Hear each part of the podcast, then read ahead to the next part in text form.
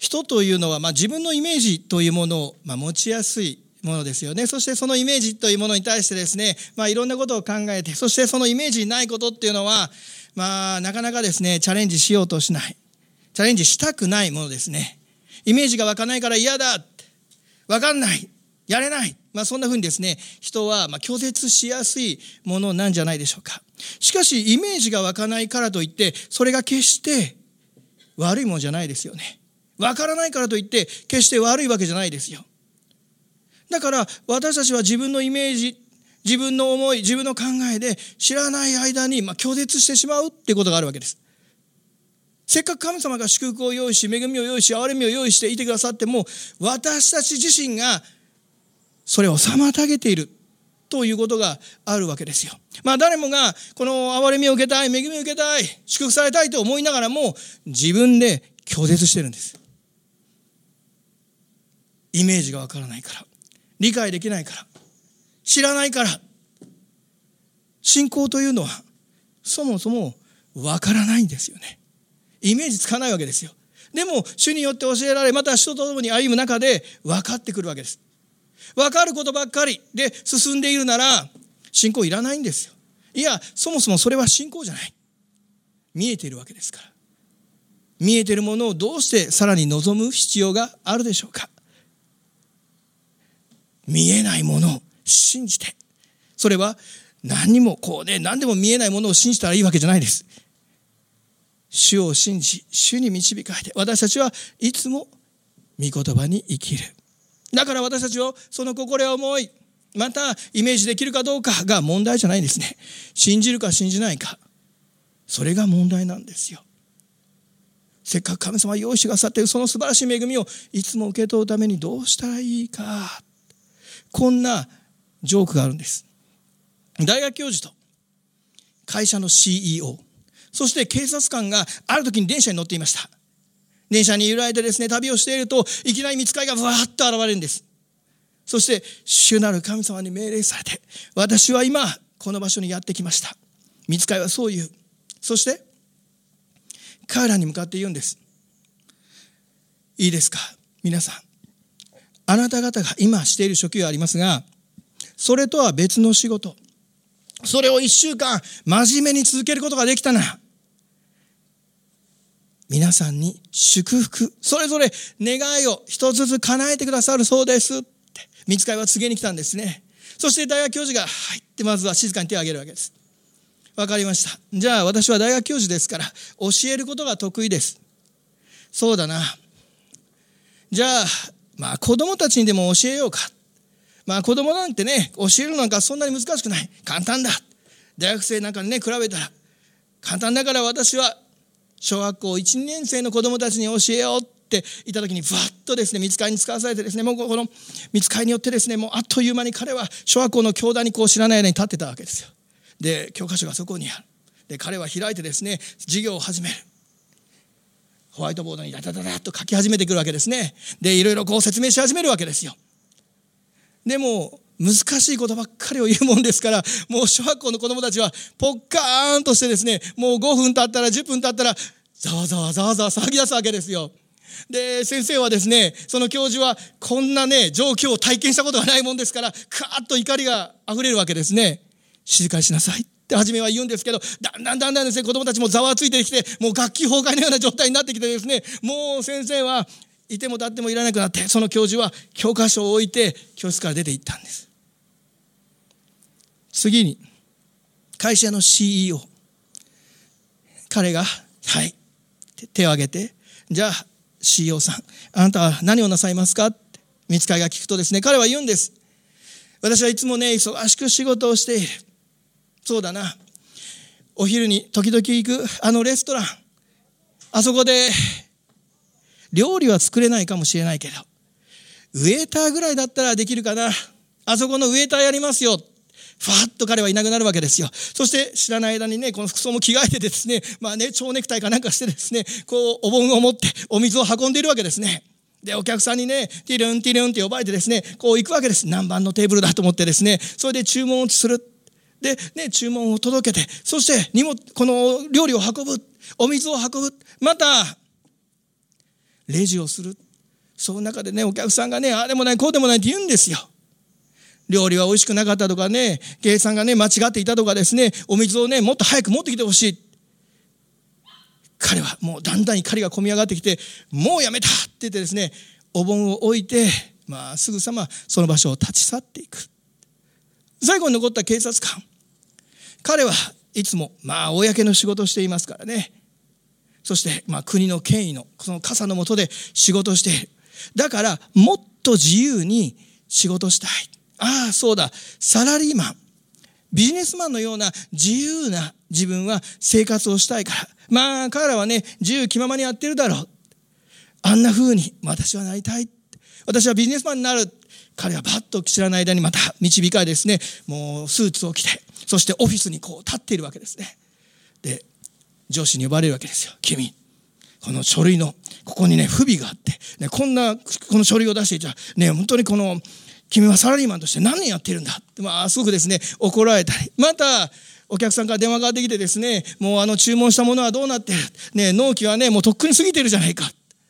あるいは営業成績がどうでもない、こうでもないって、まあいろいろ彼は言われてですね、もうパニックになるわけですよ。そして静かにオフィスを後にして出て行った。このジョークは何が言いたいか。隣の芝は青く見えるってことです。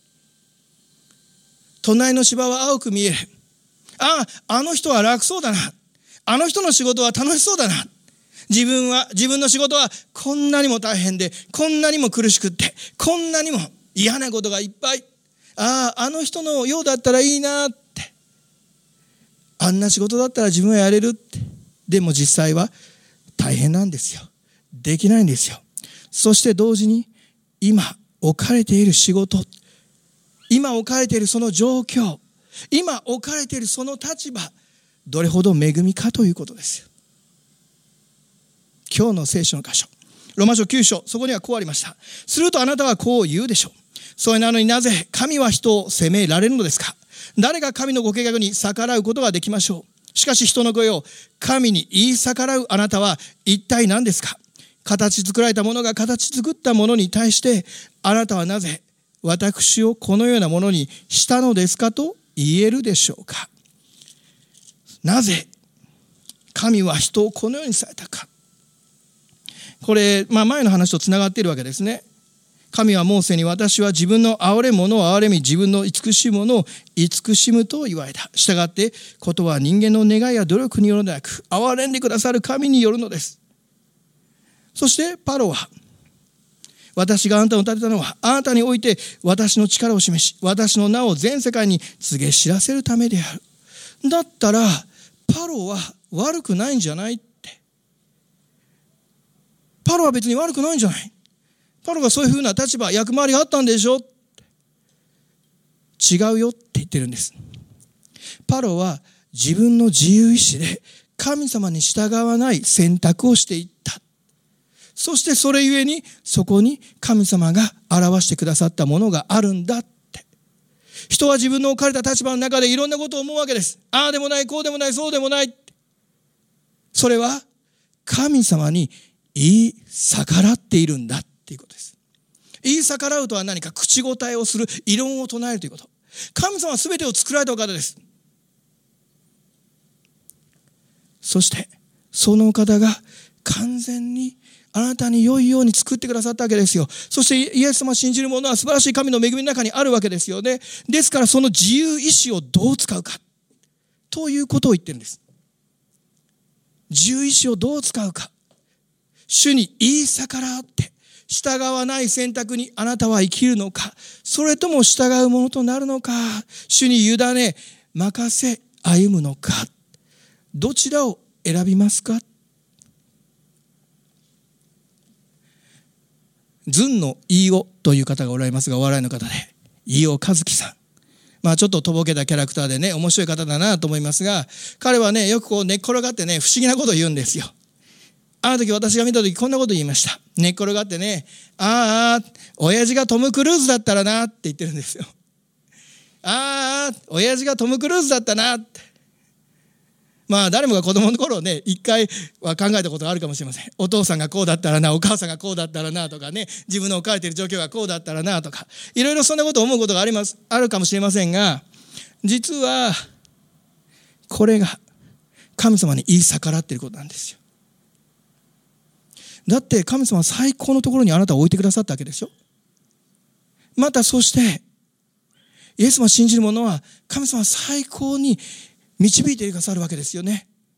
しかしそのところにおいて、ああ、こうだったらな、ああだったらな、そうだったらな、会社がこうだったらな、上司がこうだったらな、部下が、同僚が、家族がこうだったらな、夫が、妻が、息子が娘が、教会が、牧師が、クリスチャンが、こうだったらな、ああだったらな、そういうのは実は神様に言い逆らっているんですよ。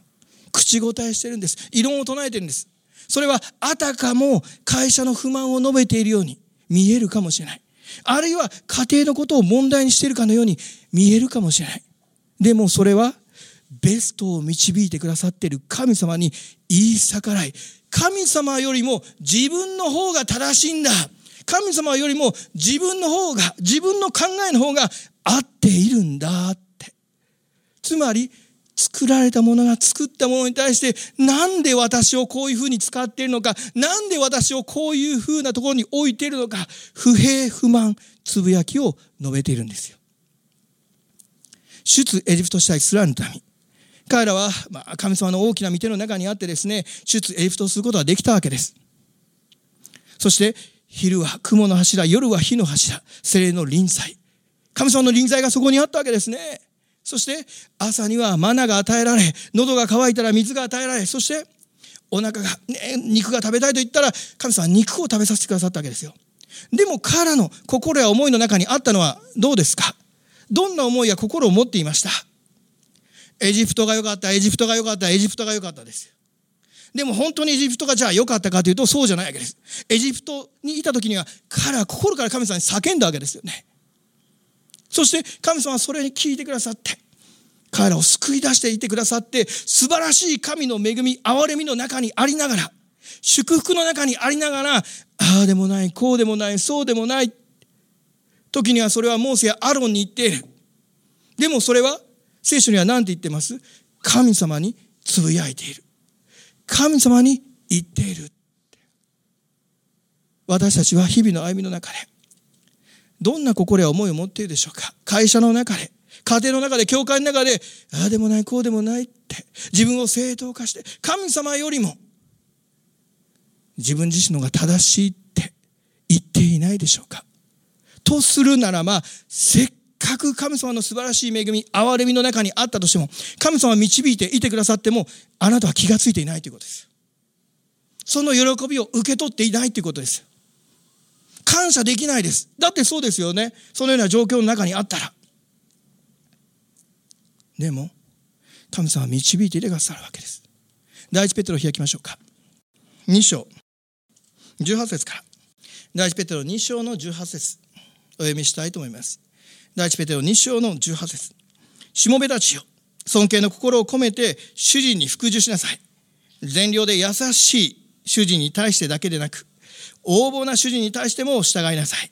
人がもし不当な苦しみを受けながらも、神の前における良心のゆえに悲しみをこらえるなら、それは喜ばれることです。罪を犯したために打ち叩かれて、それを耐え忍んだからといって、何の誉れになるでしょう。けれども、善を行っていて苦しみを受け、それを耐え忍ぶとしたら、それは神に喜ばれることです。あなた方が召されたのは、実にそのためです。キリストもあなた方のために苦しみを受け、その足跡に従うようにと、あなた方に模範を残されました。なんて書いてあります？善良で優しい主人にだけ従いなさいって。あなたを良くしてくれる主人にだけ従いなさいって言ってます？あなたに良くしてくれる上司、社長さんにだけ従いなさいって。あなたに良くしてくれる夫、妻、また子供、学校の先生、地域の人たちだけに優しくしなさい、親切にしなさいって言ってます。違いますよね。横暴な主人に対してそうしなさいって。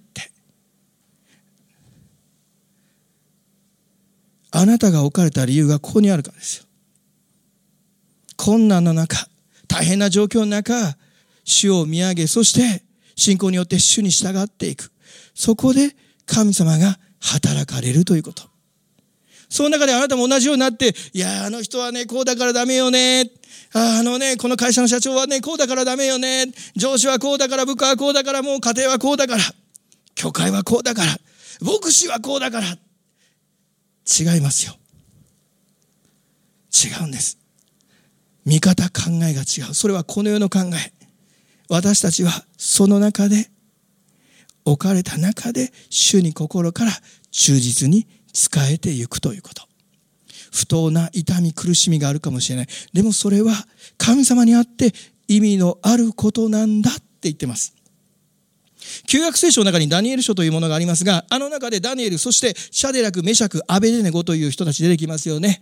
彼らは、まあ、ユダヤからバビロン捕囚されていって、その中で、つまり敵の手の中で、まあ、生活をしていったわけです。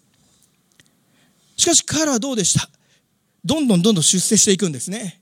もうね、皆さんに、そのバビロンの皆さんに妬まれるほど出世していくわけですよ。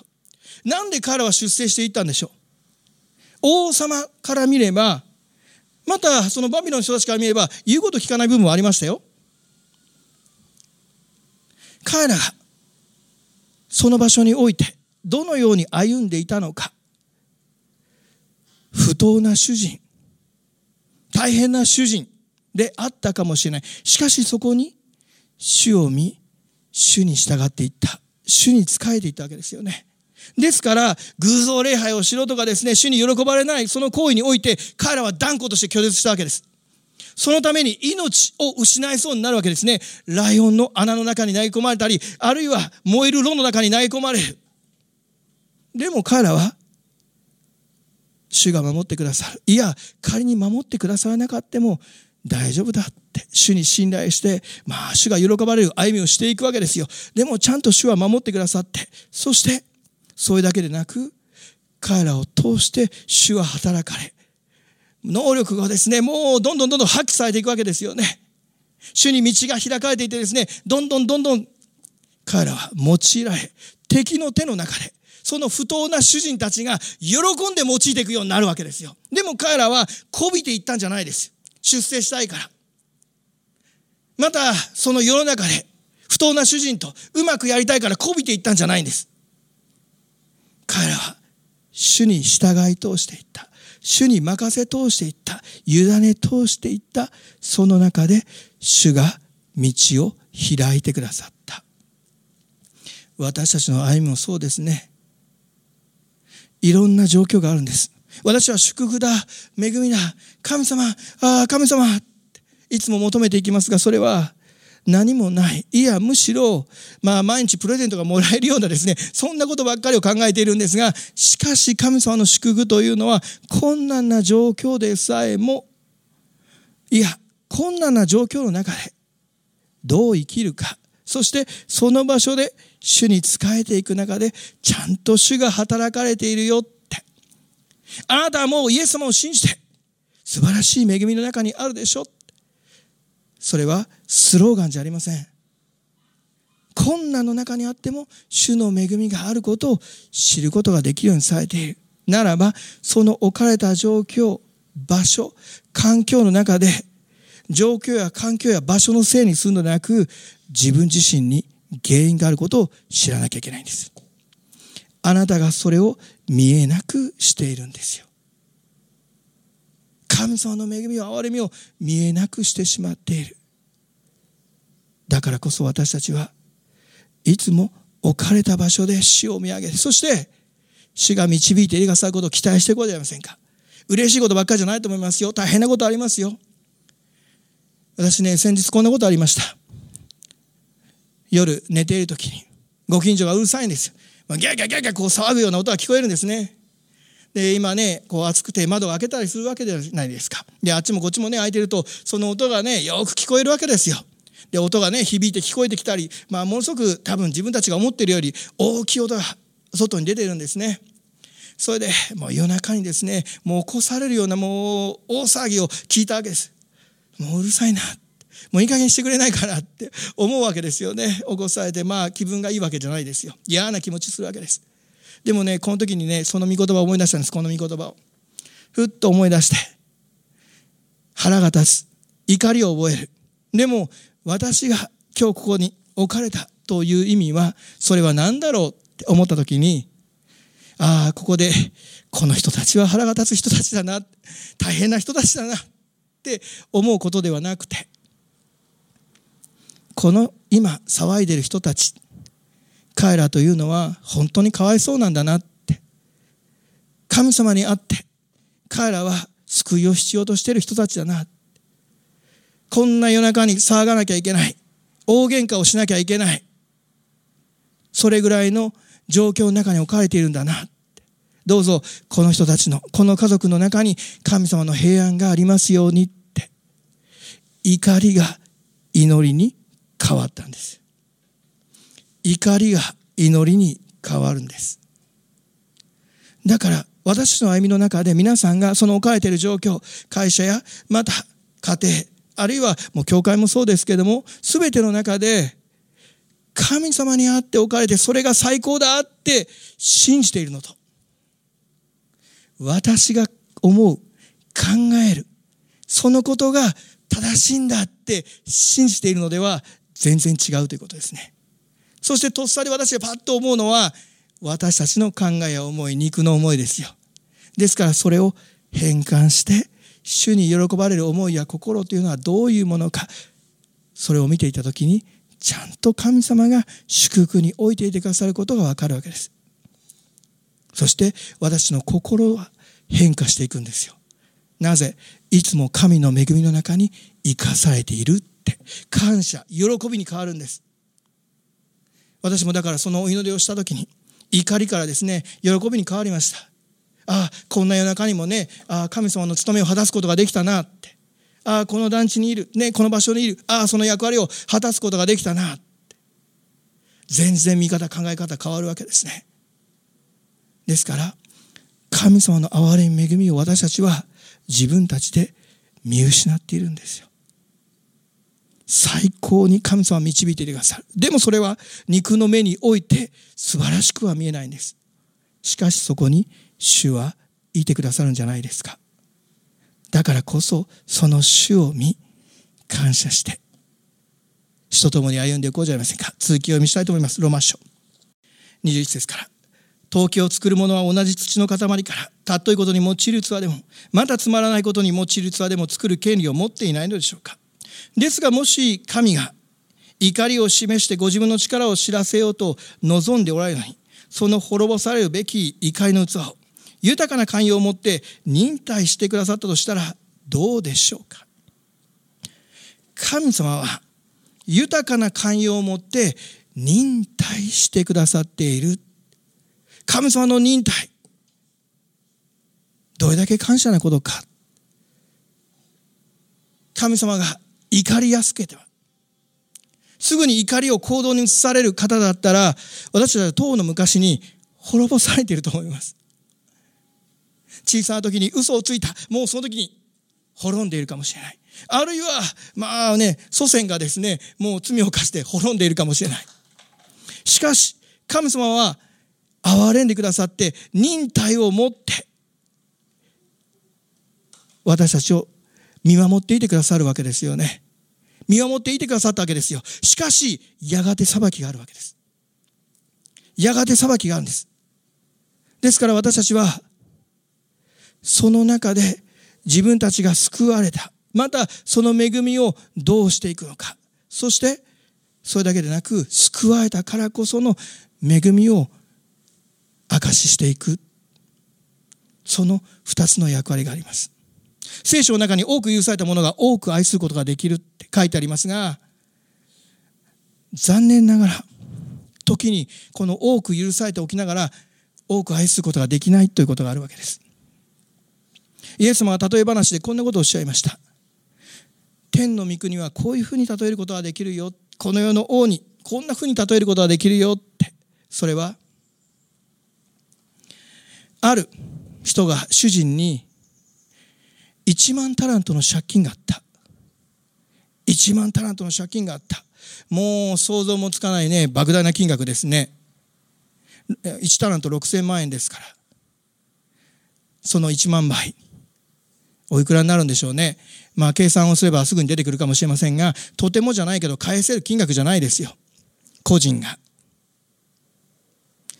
それでその人はこの借金があるからね主人に呼ばれてですねお前はねどういうふうに返すつもりなんだっていうことでですね彼はね一生懸命弁明するわけですよ。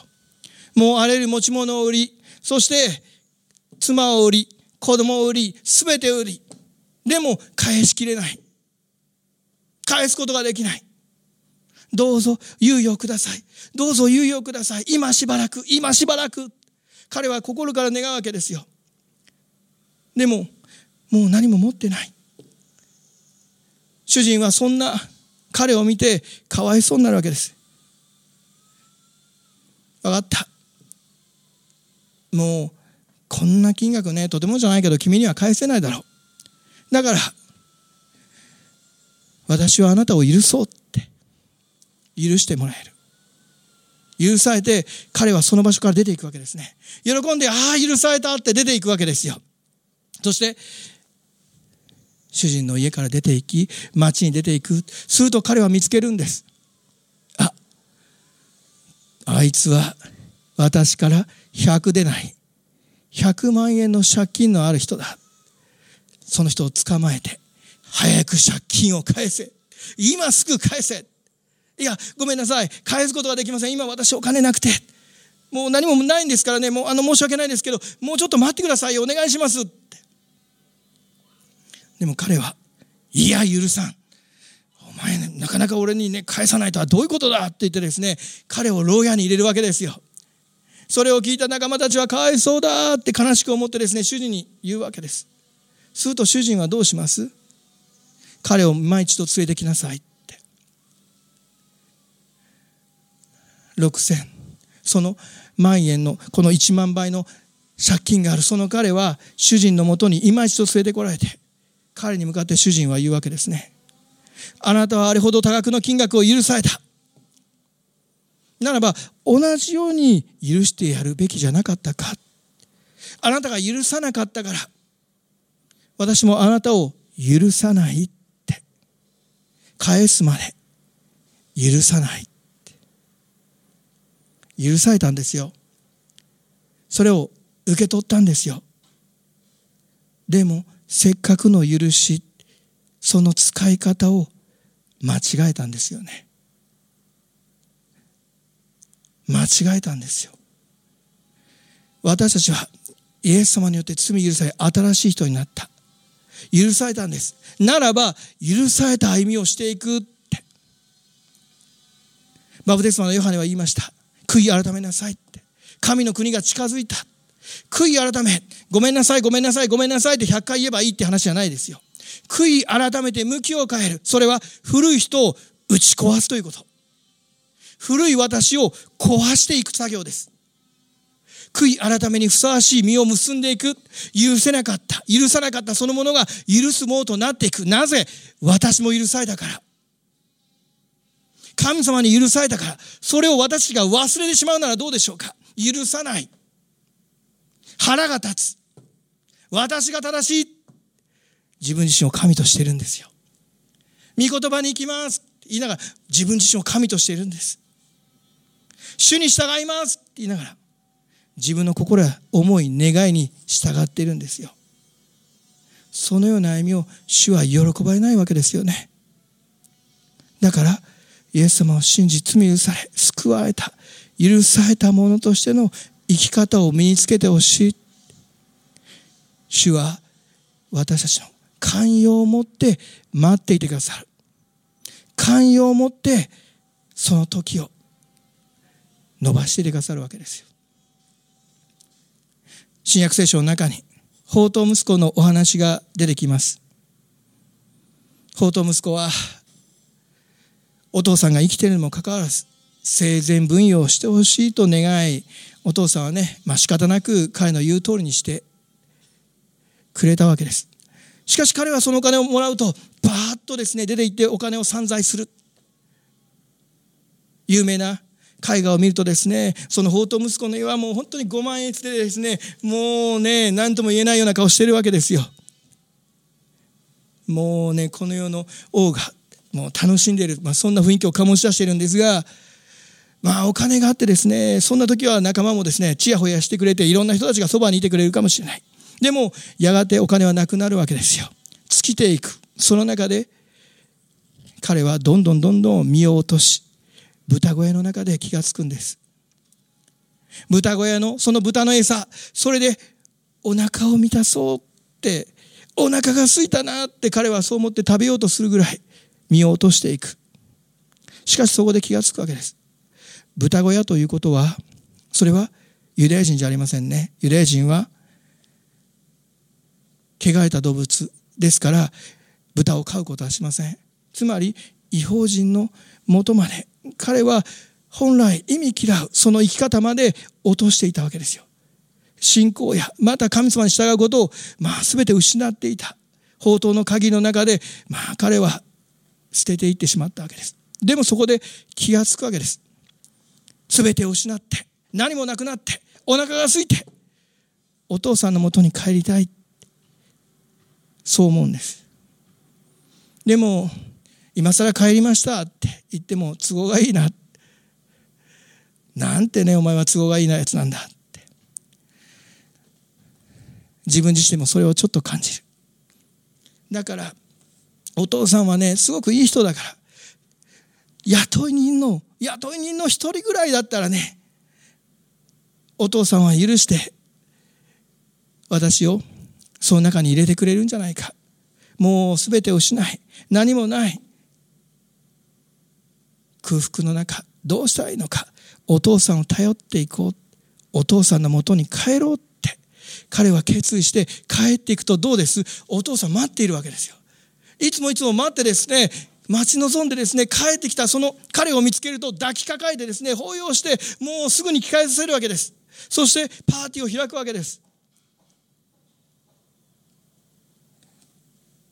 今まで以上のその関係を本来ここから気がつくこの息子は気がついたから気づけるはずですよね。お父さんが許してくれた。あお父さん素晴らしいって感謝と喜びを持って心からお父さんに仕えていく。そのような関係がそこでできている。できたんです。でも立法において言えばこの宝刀息子言うことを聞かないこの息子を訴え出ればお父さんは石打ちにできたんです。彼はお金をもらってパッと出ていく。どうも23日見て様子がおかしい。訴え出てですねもうあいつはまあ言うことを聞かないから石打ちにしましょう。石打ちにしてください。願い出れば石打ちになったんです。お父さんは何とも言えない気持ち複雑な思いの中で待ち続けたんじゃないですか。待ち続けたんですよ。そして帰ってきたから喜んだ。それは本来石打ちで死んでいたかもしれない弟その息子が死なずにそこにお父さんといることができる。その状況環境になった。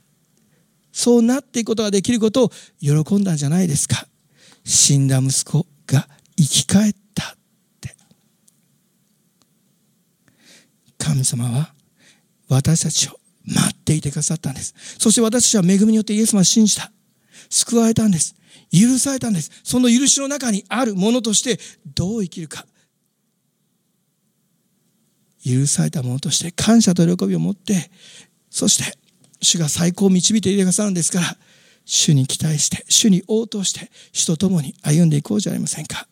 その主はあなたをベストの場所へといつも導き置いてくださっているわけです。ならばそのところにおいて心から感謝と思って喜びを持っていろんな状況がありますが主に期待して信仰を持って仕えていこうじゃありませんか。主は信じる者を導いてくださる。詩篇開きましょう詩篇6編4節詩編6編4節お読みいたします帰ってきてください主よ私の魂を助け出してください。あなたの恵みのゆえに私をお救いください。帰ってきてください、主よ。これはダビデが主に帰ってきてください。切に願っています。なぜか。彼は罪を犯し、身怒りを感じていた。神様の責めを感じていたんです。そして、せっかくあった神様との祝福の関係、恵みの関係を失っていた。もう悲しみや痛み、それだけじゃなく、責めもあり、神様の怒りを感じ、もうどうしようもない状況の中に自分が置いている。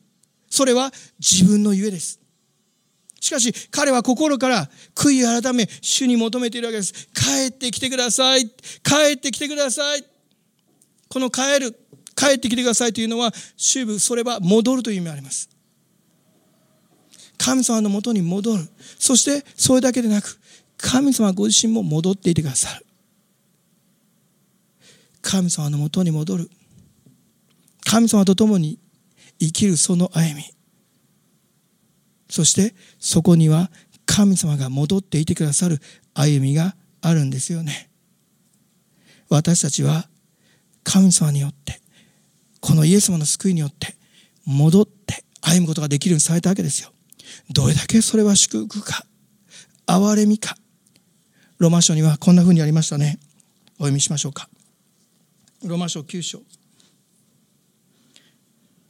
23節24節それも神が栄光のためにあらかじめ用意しておられた。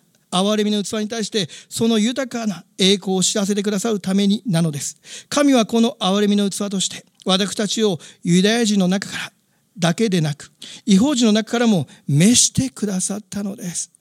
ユダヤ人だけでなく違法人の中から私は違法人です。恵みによって憐れみによって救われた。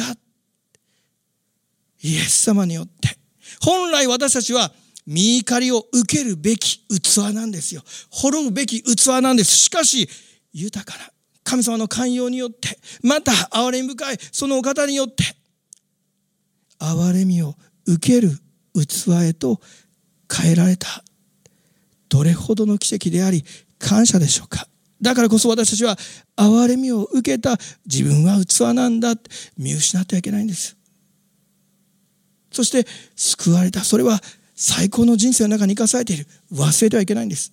そしてその恵みを受け取って、まだ受け取っていない人たちがいる。その方たちにイエスも伝えていかなきゃいけない。忘れてはいけないんです。あなたが忠実にいつも主に仕える中で、そのような人たちを用意し、また、あなたが忠実に仕えていく中で、神様ご自身が栄光を表してくださる。その大きな御手の中にあることを忘れてはいけません。主は私の羊飼い、私は乏しいことはありません。主は私を緑の巻き場にふさせ、憩いの水のほとりへと伴われますとありますが。3節には、主は私の魂を生き返らせ、皆のために私を義の道へと導かれるとあります。主は私の魂を生き返らせてくださる。だから、皆のために義の道に生きることができるわけですよ。生き返らせられなかったら私は古い歩み、古い考え、古い人のまま生きるわけです。ですから生き返らせてくださった悔い改め、羊飼いに従っていくことができる、その歩みへと入れられた義のためにです。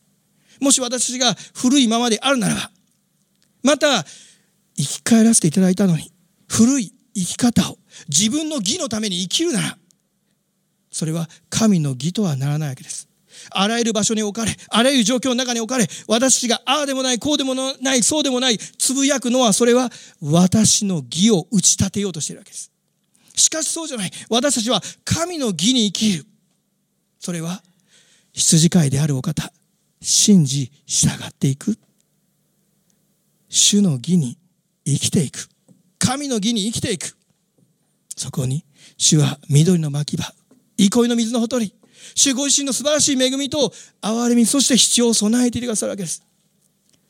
だからこそ、私たちはいつも感謝と喜びを持って、どんな状況にあったとしても、あなたはイエス様によって救われている。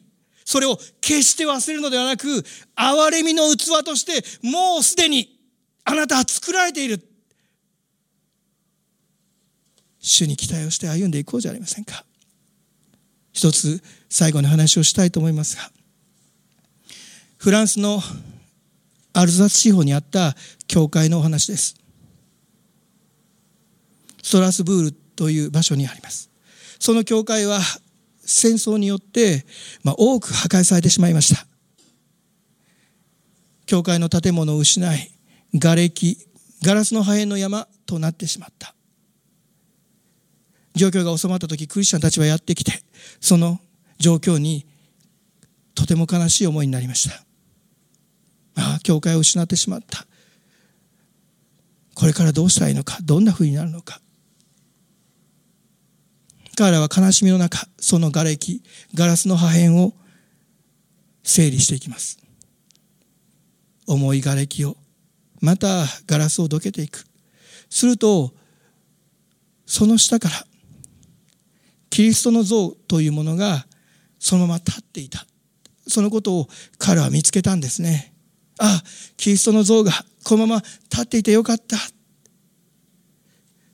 彼らはまあ励ましを受けたんですね。ああよかったって。でも一つ一つそれをどけていく。その中で彼らは気がついたことがありました。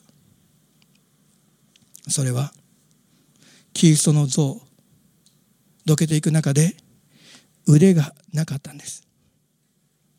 腕がないその像が立っていた。クリスチャンたちは悲しい思いになって全てを失った。ああどうしたらいいんだろうか。教会が再建されていくその中である彫刻家が手を挙げてくれたんです。よかったら新しいその像を私が作りましょうか。クリスチャンたちは喜んだんですね。ああそうですか。素晴らしいですね。ありがとうございます。しかし最終的にどうしたか。お断りしたんです。なぜ断ったか。それはその手のないキリスト像。それを自分たちがキリストの腕となる。そのための象徴としたいって考えたからです。教会はキリストが頭です。そして皆さんはキリストの体です。腕であったり足であったり内臓であったり。それは礼拝の時間だけじゃないですよね。すべての時間においてキリストの体とされているわけです。ですから日々の歩みの中でそれぞれの場所に置かれているというのはその場所の中にあってキリストの体として腕としてあなたがどう生きるか。その時に腕が私はこう思う。いやこういう風じゃないとやらない。足がですねこうじゃないと私はやってられない。いや私はねこんな風に思うんだ。なんて言ってたらどうでしょうか。大切なのは主に従う。御言葉に信頼しキリストの体として仕えていくことにあるんじゃないですか。日常の中にもさまざまな場面の中にも使える場所が用意されているんです。そこで大変困難な状況がある。でも主をあなたに捧げます。あなたを信じます。憐れみの器としてすでに恵みに置かれていることを信じ使えていこうじゃありませんか。それは世に下校することとは違います。主にあってどう生きるか御言葉に生きることです。いつも感謝を持って喜びを持って主に仕えてまいりましょう。お祈りいたします。愛する天の地の神様あなたが生きて働いておられることを感謝いたします。主よ私たちのその歩みの中で私たちは自分たちでこうだああだそうだと考え思いやすいものです。